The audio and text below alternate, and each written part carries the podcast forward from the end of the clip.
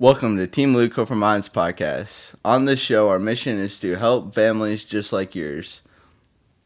We'll bring you inspiring stories from brain injury survivors, advice from health professionals, and much more to help make the recovery journey a little easier. If you or anyone you know has a, suffered from a brain injury, this show is for you. Uh, hey everyone, I'm Jared Samuels, and welcome to another episode of the Team Luke Hope for Minds podcast. Um, today on the show, I'm talking with uh, registered dietitian Laura Winter, who works for Functional Formulary. So, welcome. Thank you for having me on the podcast. I'm excited to do this. Yeah, thank you so much for coming on. Um, so, my first question is like, what's your story? What got you interested in this area in health and eventually becoming a dietitian? Yeah, it's a great question. Um, so, about six years ago, my curiosity kind of got the best of me. Um, I was feeling stagnant working in my then profession at that time as an account manager for a technology company. Um, when I began having conversations with my then personal trainer who was in school pursuing the path of a registered dietitian.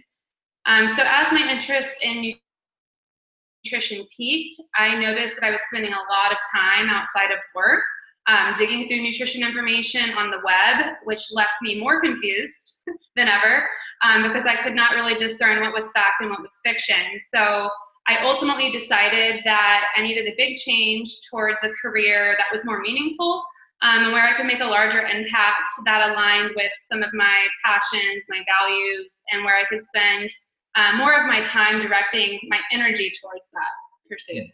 So. And what is that process like? Uh, what's involved in becoming a registered dietitian? Yeah, so it, it's it's a pretty involved process. So most people do not realize that the path towards becoming a RD, I say RD for short instead of just saying registered dietitian, is fairly involved. Um, so in order to work as a registered dietitian, individuals must obtain a bachelor's degree at a school that's accredited by the Commission on dietetic registration. So I returned back to my alma mater, which was UT, um, to complete my second bachelor's before deciding that graduate school was in order. Um, so while I earned my master's in nutrition and metabolism at the University of Texas Medical Branch, um, I completed over 1,200 hours in clinical supervised practice. And those supervised practice hours are a requirement for dietitians in order to sit for their board exams. So I rotated in various clinical settings, community, research, and food service management areas. Um, so after you know I completed that, I sat for my board exams and of course passed. Um, in the state of Texas, you have to be licensed as well in order to be a dietitian here. So um, part of my supervised practice and research was done at one of our nation's leading inpatient neuro rehab hospitals. And this is where I had the great fortune of working with the neuro uh, population and got familiar with brain injury. Hmm. What's involved in, um, I'm just curious, involved in observation hours for dietitians? You just like observe someone? Yeah, so I kind of explain it as being the equivalent, kind of an equivalent of how physicians, doctors go to medical school for their training, right? And then they have to go through their residency. So I kind of just, and, and for general term, you know, just to try to make it uh, understandable to the layman person, I always say it's kind of like the equivalent of residency, but not nearly as long. So the Commission on Dietetic Registration requires a minimum of 1,200 hours. Uh, and you usually have to fulfill a certain amount of hours within clinical areas, within uh, food service, within research, so on and so forth. Hmm. So, cool. Yeah. Interesting. Um, so when it comes to brain injuries, what's your exposure to brain injury patients? Yeah.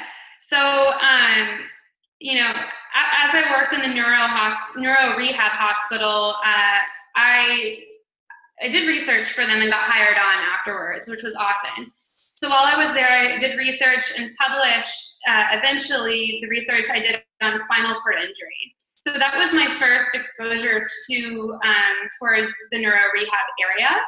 Um, but as I started on the inpatient side, covering the floors as one of two clinical dietitians, um, my role involved providing what we call medical nutrition therapy, um, in addition to uh, clinical nutrition support. And that was for individuals that had brain injuries, um, spinal cord injuries, stroke patients, and a variety of other neurological conditions.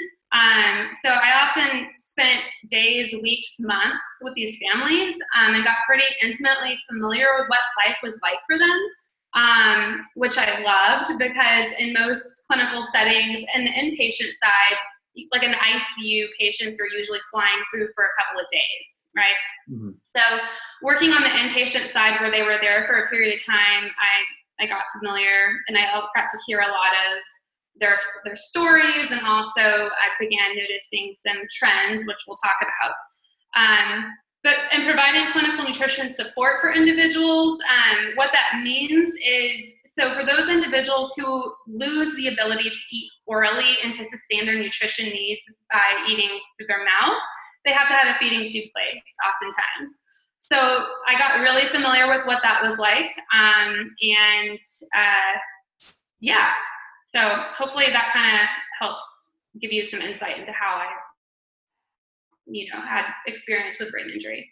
Uh, are you only working with patients who um, can't feed themselves like need a feeding tube, or are you working with other brain injury patients as well? It was a variety, yeah. So there were definitely oral eaters. I mean, part of the therapies that these patients were in rehab for was speech therapy and feeding therapy occupational therapy, physical therapy, right? All, all of the therapies. Um, so for those that were oral eaters, you know, we the medical nutrition therapy piece would be, for example, if they were like a diabetic patient, we needed to make sure that we counseled them on what you know what a uh, meal would look like for a diabetic patient and talk about talk about that, or if it was a heart failure patient, for example. Um, but uh, when it comes to the enteral side, it's a little it's a little different. So, yeah. Hmm. What are some of the um like the roadmap signs that one of your patients or one of the people you're working with um, have like formula? Mhm. Mhm. Yeah. So once someone you know sustains a brain injury or any any neurological problem or critically ill patient, usually there's a number of biochemical processes that are kind of out of whack, um, and they're not in homeostasis. In a you know, they're not in homeostasis. So, um, in feeding patients with these formulas, um, we you know it could be it could be multiple things that were contributing to the symptoms, but oftentimes some of the roadmap indicators that we would see would be like loose stools, diarrhea, constipation, um, weight loss, uh, which weight loss isn't uncommon for some patients that are bedridden um, because they're not mobilizing and using their muscles, so they are going to atrophy. Um, but we do know through some additional clinical research at this point in time um, that the type of formula that is used in enteral feeding can definitely affect weight uh, weight measures. So, um, retching, gastrointestinal reflux disease, um, vomiting, those are all other roadmap signs um, in addition to oral aversion. So, like I said, speech therapists are always working with these patients to try to get them to eat more by mouth, right? If it's safe mm-hmm. to do so. Um, because the goal is to not, if, if, possible, to have the patient weaned off of their tube so that they can enjoy, you know, eating by mouth if that's at all possible. Um, so those are some of the roadmap signs. And usually medications are given to help manage some of those symptoms, or the dietitians or physicians would want us to switch to a different formula option for those for those enteral feeding patients to something that was a more broken down, what we call a peptide based formula that helps uh, ease the digestive process. Um, but uh, in regards to what is in the conventional enteral products is largely a lot of like refined sugars. Um, they're largely, you know, uh, corn syrup derived products that have chemical emulsifiers, um, preservatives in them, some heavily processed seed oils and other things, which is the are the very things that we recognize promote disease in the first place right? For an oral and for someone that's eating a diet by mouth. So, you know, over the last four decades within the clinical nutrition world, we've seen an increased reliance on that type of nutrition for tube fed patients. Um, so it seemed to me, you know, whole food diets for our for our two patients lost out to the feeding bags of concentrated syrups. And um, you know, based on the conventional approach, it just seemed that those who required enteral didn't need a diet that was rich in healthy nutrients and uh, fiber and fruits and vegetables. Um, so while I was working in neuro rehab, the number of families that were demanding better quality nutrition as the dietitian, in my experience, was unprecedented. Um, I really wasn't prepared to face that coming out of school because we didn't even talk about it in school, which blows my mind.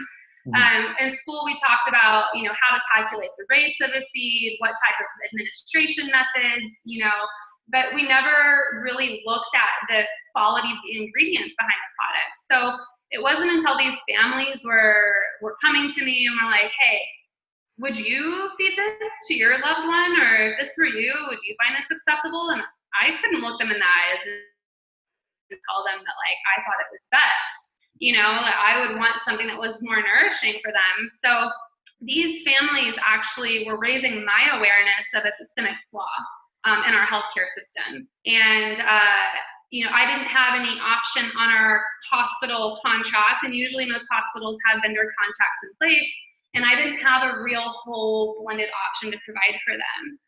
Um, so I realized there was great potential in supporting and advocating for this fragile population who I feel like has been marginalized and not has not gotten the attention that they receive when it comes to looking for better quality nutrition. Um, so, anyways, I just believe the time has come for those that are dependent on tubes for getting their nutrition that they have the same options available to them as those who get to eat foods by mouth. Um, so I'm just curious because I actually personally have a lot of food allergies. Uh, yeah. One celiac disease and one, two, like cheaper vegetable oils. I get hives. Yep. Is it are those formulas that way because they're cheaper? So the commercial formulas kind of infiltrated the market four to five decades ago, largely alongside the increase in infant formula that came out to the market at a point in time, it was told that those were better than breast milk for babies, which we know this day is not true. So, mm. just like in our food supply system, how we've seen the changes, um, the same changes have occurred in the clinical nutrition world as well. Um, so, yeah, it's likely, I mean, there's also reasons for it being you know, a certain number of macronutrients. Um, you know, we, they could guarantee that the synthetic vitamin and minerals were in there and it was looked at as also being more sterile, um, you know, for fear of like bacterial contamination. But prior to the commercial formulas coming onto the market, hospitals were blending foods in their kitchens. That's what was done. Hmm. Um, so there's been a reemergence of blended formulas coming back into the market now. Um, and I have the fortune of working for one of those companies. So yeah, so yeah. how did you find out about the company you work for now? Um, yeah, so my patient families. um, one of my patients got on Liquid Hope, which was our first product that came to market. So we have two, one that's called Liquid Hope and one that's called Nourish. Um, Nourish is kind of targeted more towards pediatric patients, but they can be used across both um, adults and pediatrics. Um, but I had a patient that was on Liquid Hope, so that got me familiar.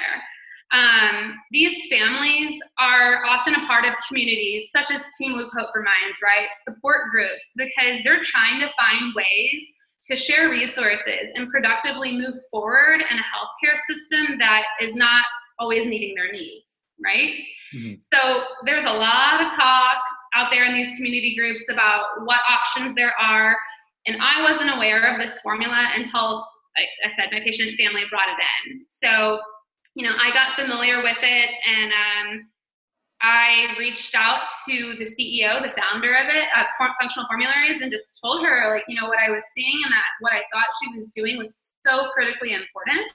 Um, and asked if there was anything that I could do to help her in her business. So um, I have the great fortune now of working for them and helping advocate for uh, patients and helping educate healthcare providers, dietitians, um, I go around to different suppliers and I have conversations that uh, help educate on our formulas, but also talking about the research behind them too. Um, and letting them know this isn't some fringe medicine kind of thing where it's like, oh, blended foods. It's like, no, this is this matters. This is a fundamental basic need of someone's um, overall well-being, and especially for those that are medically compromised, we we should not be providing the liquid equivalent of a candy bar to these patients at all. Yeah. Um, so our founder Robin actually, her father suffered a traumatic brain injury, and when he was in the hospital, he was in a coma. Um, he was on a feeding tube, and Robin. Uh, had professional experience as a chef um, with experience in organic whole foods, and so she decided to start blending in the hospital um, on her own because uh, she was like, I'm not going to put the the formula that you guys want to provide into the into my father's tube. So she did. Um, she was very meticulous about the ingredients that she chose in the formula, um, and she wanted to provide foods that had different types of fiber, that had different phytonutrients, that supported the body's immune system. Um, and with time, her father being on that formula, he went from taking 17 medications to taking two. He uh, became more lucid. He kind of came out of you know his state. He improved so much that the doctors called Robin and they they told her, you know, it's a miracle what you've done for your father. And she was like, I don't look at it as a miracle. I look at it as like I'm just providing food right? like this is pretty basic. Now, as a company, we can't claim that food has a medicinal value according to the FDA, but we can say that good quality nutrition is better for you regardless of whether you can feed yourself or whether you need assistance. Mm-hmm. So, um, yeah, it's it's so much more than food providing calories, vitamins, and minerals. Um, have you ever heard of something called the microbiome before? Does it ring a bell? Yeah, it's like uh, the bacteria in your gut, right? Yeah, yeah, absolutely. So it's kind of been deemed the forgotten organ, if you will, but in recent years, within the last decade or two, it's definitely getting more and more attention. Um, so yeah, the microbiome is home to trillions of different bacteria and microorganisms. Um, and I mean, I think it weighs about like four to five pounds. I mean, it's it's a lot of who we are. And it's even arguable that the DNA, uh, they outnumber our own genomes 130 to 1, that they're just as influential on our health outcomes as, you know, every bit of DNA that we're given from our parents. Um, so more and more research is supporting that position. Yeah. Hmm. And um, how can, uh, so like I think I, if I remember reading this, about the microbiome and its effect on like your brain health, mm-hmm. food, and stuff like that. How can you expand on how the alterations in that can influence health outcomes specifically for traumatic? Yeah, yeah, definitely. So um, our gut bacteria fulfill a number of physiological functions that have a direct impact on our health. Um, from helping digest certain foods to producing different vitamins, um, to helping combat aggressions from foreign microorganisms that maybe you breathe or ingest.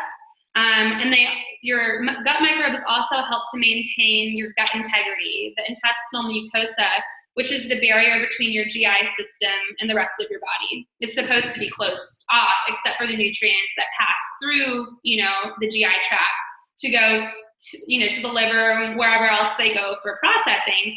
But um, when it comes to bacterial translocation, this can be problematic, especially if the gut microbiome has a shift towards um, the kinds of species that are more pathogenic and harmful. So, a healthy and balanced gut microbiome is key to ensuring proper digestive functioning.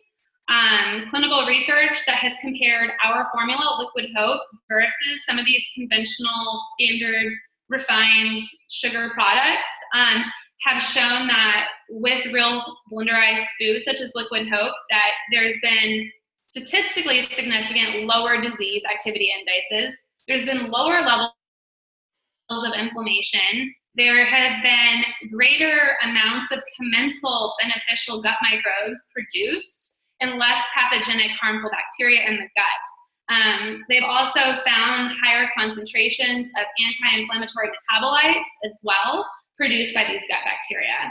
Um, so this is important, especially after a brain injury. Um, you know, the insult, wherever it's happened in the brain, the mitochondria in the brain area where, where it was affected often, um, you know, are affected by that as well.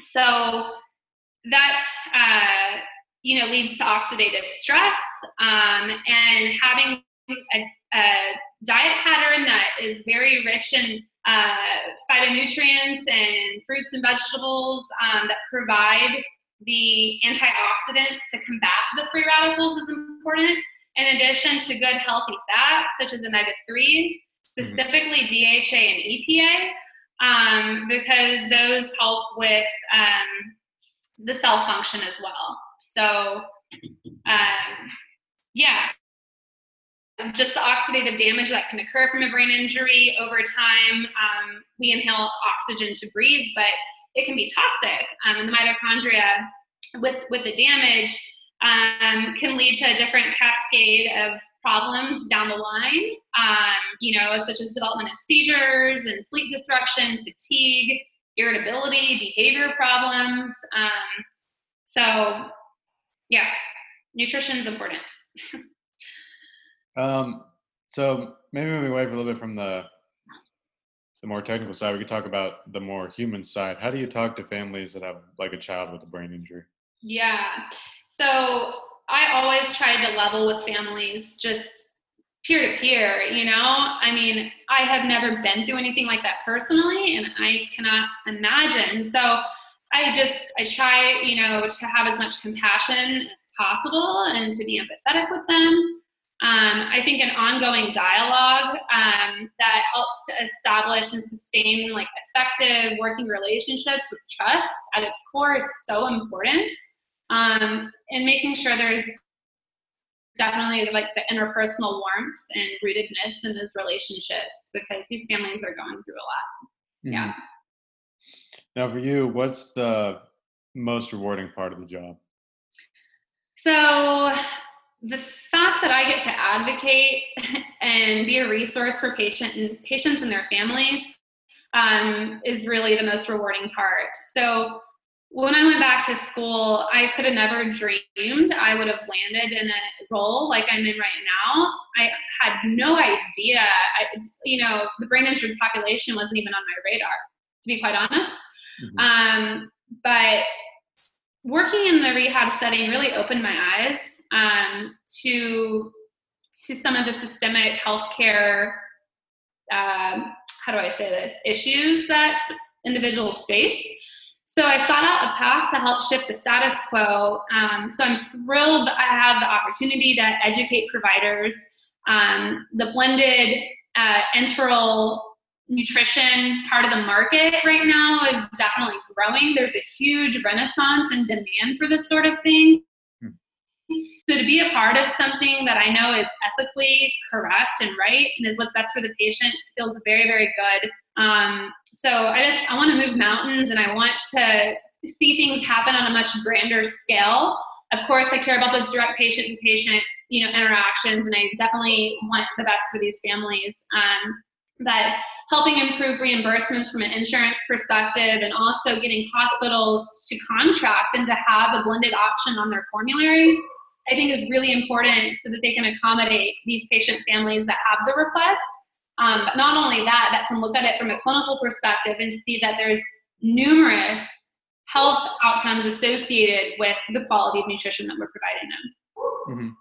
Mm-hmm. Right. So there's a final question that we kind of ask everyone, and it's what are your top three recommendations for like either a patient that's had a brain injury or that's going through a brain injury or their families?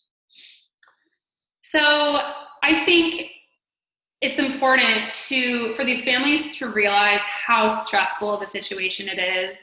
Um, oftentimes, at least in the, the environment that I worked in, there's so much attention going towards the patient, right? Because they're in therapy, and that, that makes sense. But the families are going through a lot themselves. Um, so, you know, I think it's really important for them to seek support services in whatever capacity that might be, whether you know, if it's if they're in the home, getting home assistance or respite care, um, attending brain injury support groups like Team Luke. Mm-hmm. Um, doing ongoing short-term or long-term therapy helps, you know, counseling for these caregivers, I think is really important because the stress that families endure as a result of someone that faces a brain injury, it just it can shift the foundation of of the family. Um, and you know, burnout I think is very common for some of these caretakers. So I think it's important for them to prioritize also taking care of themselves. Um, in addition to that, uh, I think that when when the families and the patients are having their doc their doctor visits, I think it's important for them to prepare questions ahead of time, um, so that when they go in, they have that list of important concerns and problems. Um, it's important for these patient families to also use assertive communication with physicians and their providers hmm. um, because oftentimes, I mean, these families are the expert of their loved one because they're spending all this time with them to see how everything plays out. I mean, yes, it's important to lean on the medical professionals themselves and to, you know, we need all the allies in this to care for the patient. Um, but I think presenting what they need, you know, what their concerns are, and how the doctor and the team of medical professionals can help them is, is, is important. Um, I don't know if I mentioned already, but persistence is so important because you know sometimes you got to be the squeaky wheel before you're going to be heard and feel like you want something done.